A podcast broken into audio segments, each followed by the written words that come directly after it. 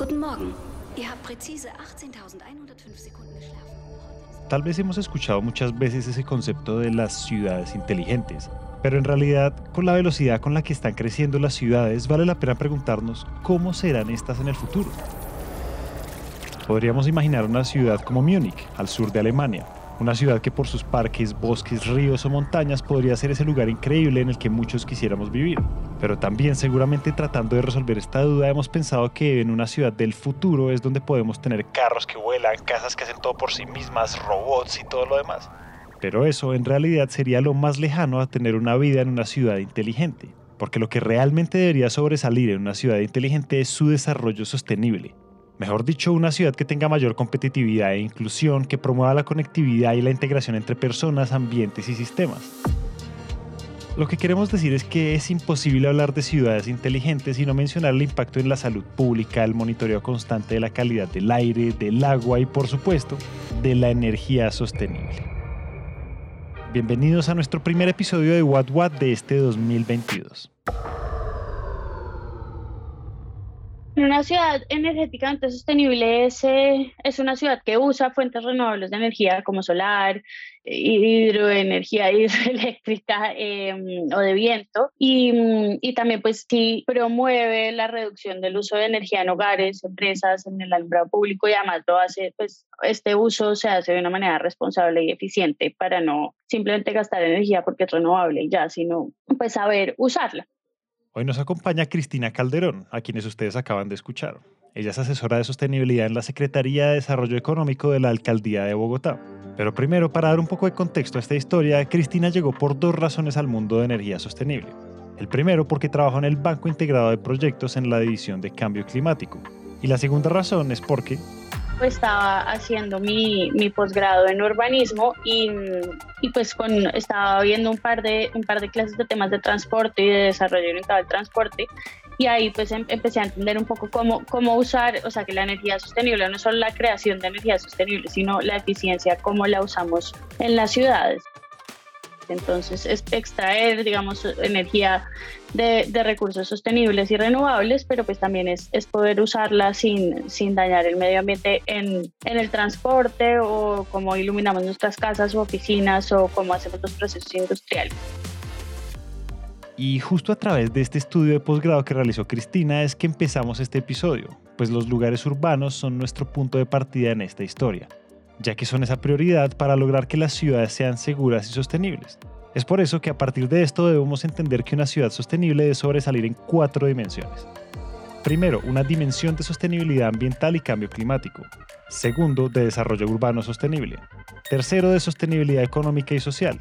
Y pues ciudades como Múnich, de la que ya les hablamos al principio, nos ayudarán a entender mucho mejor estas dimensiones, pues esta ciudad y sus alrededores constituyen una de las regiones con mayor concentración de riqueza del mundo, y no solo de riqueza económica, pero ya veremos más adelante de qué se trata. Y cuarto, una dimensión de sostenibilidad fiscal y de gobernabilidad. Aquí es cuando entra esa característica que es muy especial e importante, pues permitirá garantizar la sostenibilidad de la deuda pública y de la economía del país.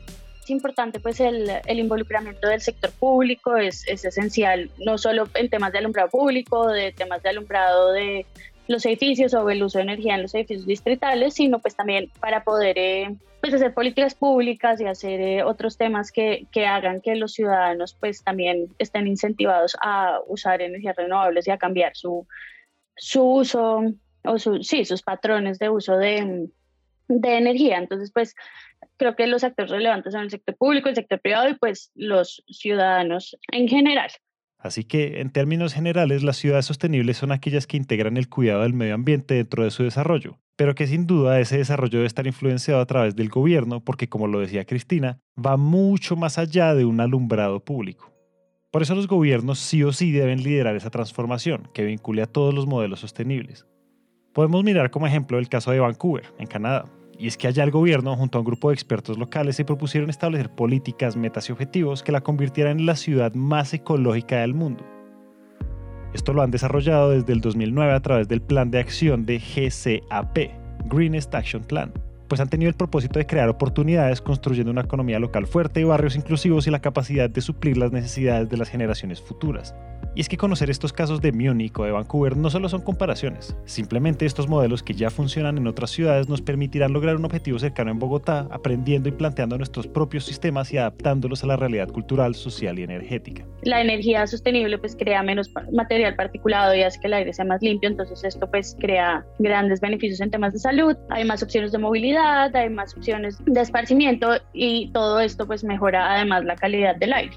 También eh, pues mejora el uso de la energía siendo que sea más eficiente, así se tenga recursos renovables de energía para alumbrar la ciudad, para mover la ciudad, todo esto pues es, es esa energía se usa de una manera mucho más eficiente. Claro, hacer comparaciones con los grandes países que están mucho más desarrollados que Colombia puede sonar a que demeritamos las acciones de nuestro territorio o que simplemente al verse pequeñas pues no importan. Pero la verdad no es esa. Esas grandes transformaciones que han tenido todas estas ciudades que hemos mencionado antes también iniciaron con pequeñas acciones. Pues el punto aquí es ese, comenzar a actuar. Y actualmente en Colombia se destacan esfuerzos por transformar las ciudades principales en ciudades sostenibles. Por ejemplo, Cali, Ibagué y Montería seguramente no cuentan con la misma infraestructura que Múnich, pero se destacan por promover un transporte público seguro para sus habitantes. Y Bogotá y Medellín no estarán en el top 5 de las ciudades más ecológicas del mundo. Sin embargo, están promoviendo sistemas de buses y taxis eléctricos para disminuir las emisiones de CO2. Entonces, Bogotá tiene la flota de buses eléctricos más grande de América, la flota de buses eléctricos más grande fuera de China, y pues esto cada vez va a ser mayor porque mm, esta adjudicación se da o se enmarca dentro de el proyecto denominado Fase 5, que además busca extender la cobertura del sistema integrado de transporte público a toda la ciudad. Fíjense en algo. Según la ONU, los grandes centros urbanos son responsables del 60% del PIB, o el Producto Interno Bruto mundial, pero también producen el 70% de los contaminantes y usan el 60% de los recursos. Alarmante, ¿no? Y miren, acá la solución va más allá de medidas puntuales, que también son muy importantes, como establecer ciclopaseos. En realidad es algo más estructural. De nuevo vamos a usar a Múnich, una ciudad que plantea que desde la escuela todos los niños y niñas puedan hacer uso de sus bicicletas, porque en promedio las personas pasan en el transporte público 56 minutos en un día. Lo que quiere decir que cualquiera de las dos formas de uso del transporte es útil y genera mucho beneficio, y es básicamente lo que les queremos exponer en este punto pues apuntarle a grandes estrategias para que una ciudad sea sostenible tiene que ir mucho más allá de ciclorrutas o ciclopaseos. Son comportamientos y acciones adheridos a una cultura diaria. Se puede empezar desde las administraciones locales y nacionales. O sea, deben hacer un arduo trabajo en cambiar sus marcos normativos para poderle dar incentivo a los ciudadanos, emprendedores, empresarios, a, pues digamos, a todos los ciudadanos para usar energías renovables y para empezar a cambiar a procesos sostenibles. Entonces, si tú cambias el marco eh, normativo y haces que sea y das incentivos fiscales o incentivos de aranceles o, otros incentivos pueden ser mucho más pequeños también, pero para que sea más fácil y más económico poder arreglar el microondas que comprar uno nuevo o para que sea más fácil y más económico comprar un carro eléctrico que un carro de gasolina, digamos, esos, esos incentivos cambiando ciertas, ciertas cosas del marco normativo, creo que es súper importante y pues eso se hace desde las administraciones locales, pues sobre todo pues desde las administraciones nacionales. Así que esto debe ser un trabajo en equipo, en donde los gobiernos a través de estrategias beneficiosas dan incentivos y definen directrices desde la sostenibilidad en las ciudades.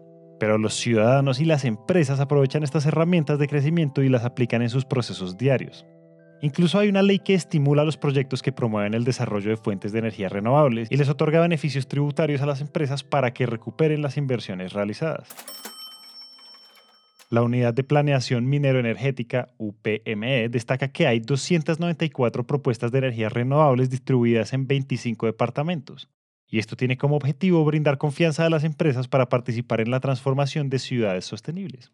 Y otra cosa que es importante creo que es promover medidas de eficiencia energética para los edificios públicos, para los hoteles, para, bueno, para los edificios como o sea, la construcción en general, eso ayudaría bastante. Entonces, pues es una forma como de promover el uso de, estas eh, energías y además un uso responsable. Porque a medida que las poblaciones van creciendo y evolucionan, mayor es la complejidad de mantener la salud y el bienestar de una comunidad. Y claro, podríamos afirmar que las soluciones pueden estar mediante cambios en el modelo económico, pero no podemos olvidar que así como empezó esta historia en relación al posgrado que hizo Cristina, vivimos en una sociedad esencialmente urbana, por lo que la mayoría del tiempo debemos afrontar todas estas problemáticas desde la perspectiva de ciudad. Por eso, en este punto, si queremos construir entre todos un espacio más viable y con mayor calidad de vida, debemos hablar de la forma en la que consumimos, y eso nos lleva a un concepto que hoy escuchamos mucho, que es el de la economía circular una ciudad sostenible pues reduce los residuos y los desperdicios y aumenta el reciclaje y aumenta estrategias de economía circular. Entonces reciclar, reusar, eh, todo este eh, aumenta como el ciclo de vida de, los productos y no simplemente crear, usar y botarlos a la caneca. Entonces eso, eso es importante y además creo que aumenta las posibilidades de creación de empleos verdes. Esto hace que los salarios suban, que sean, los empleos sean más técnicos y que pues más personas tengan acceso a oportunidades laborales de calidad porque la sostenibilidad es importante decirlo, no es lo mismo que la sustentabilidad, que es solo temas ambientales. La sostenibilidad es la mejora del medio ambiente, cuidar el medio ambiente, eh, todos estos temas como ambientales, pero además tiene un componente importante de justicia social y de equidad.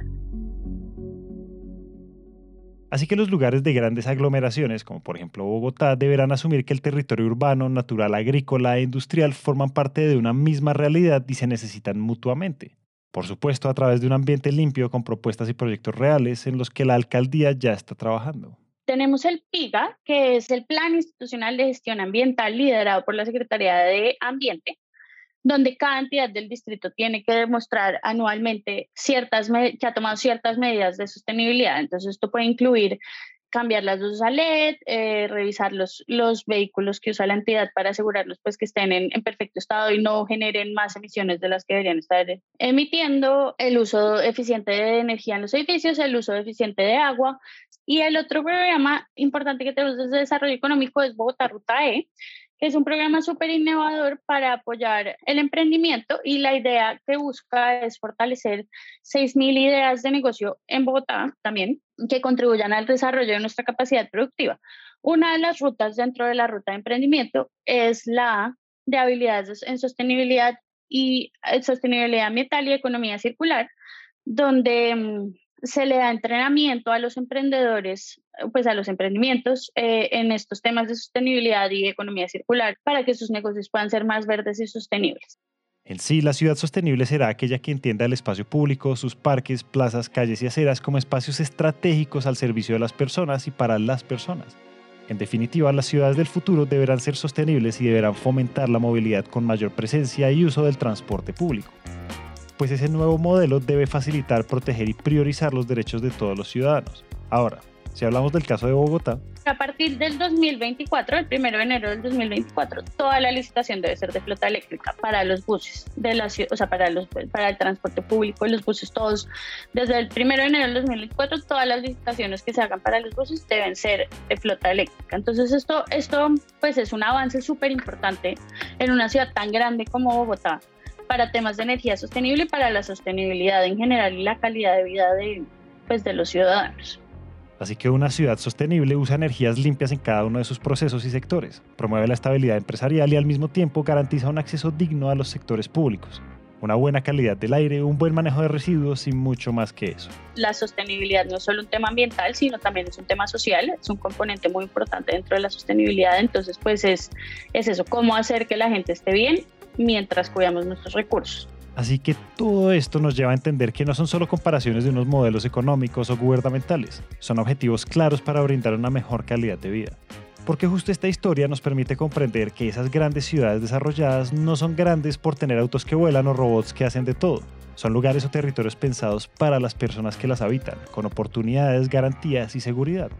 Porque la sostenibilidad, más que un concepto de moda, es una de las claves principales para el futuro de la humanidad. Hasta acá llegamos hoy. Esperamos que este episodio haya prendido el bombillo de las ideas y si les gustó lo que oyeron, los invitamos a dejar una reseña de 5 estrellas en Apple Podcast o a seguirnos en Spotify. A Cristina Calderón le damos las gracias por compartir su experiencia y sus historias. Si están interesados en conocer más sobre soluciones energéticas, los invitamos a que nos sigan en nuestro LinkedIn Empresas Gasco Unigas Vida Gas. Ahí van a encontrar artículos, invitaciones a webinars y mucho contenido valioso alrededor de la energía. Este episodio de What What fue dirigido y producido por Natalia Hidárraga, editado por Carlos Bernal, musicalizado por Santiago Bernal. El trabajo gráfico es realizado por Luisa Ríos y todos los episodios son alojados en Spreaker.com. Esta es una coproducción de empresas Gasco y Naranja Media. Yo soy Julián, muchas gracias por escuchar y nos vemos en el próximo episodio.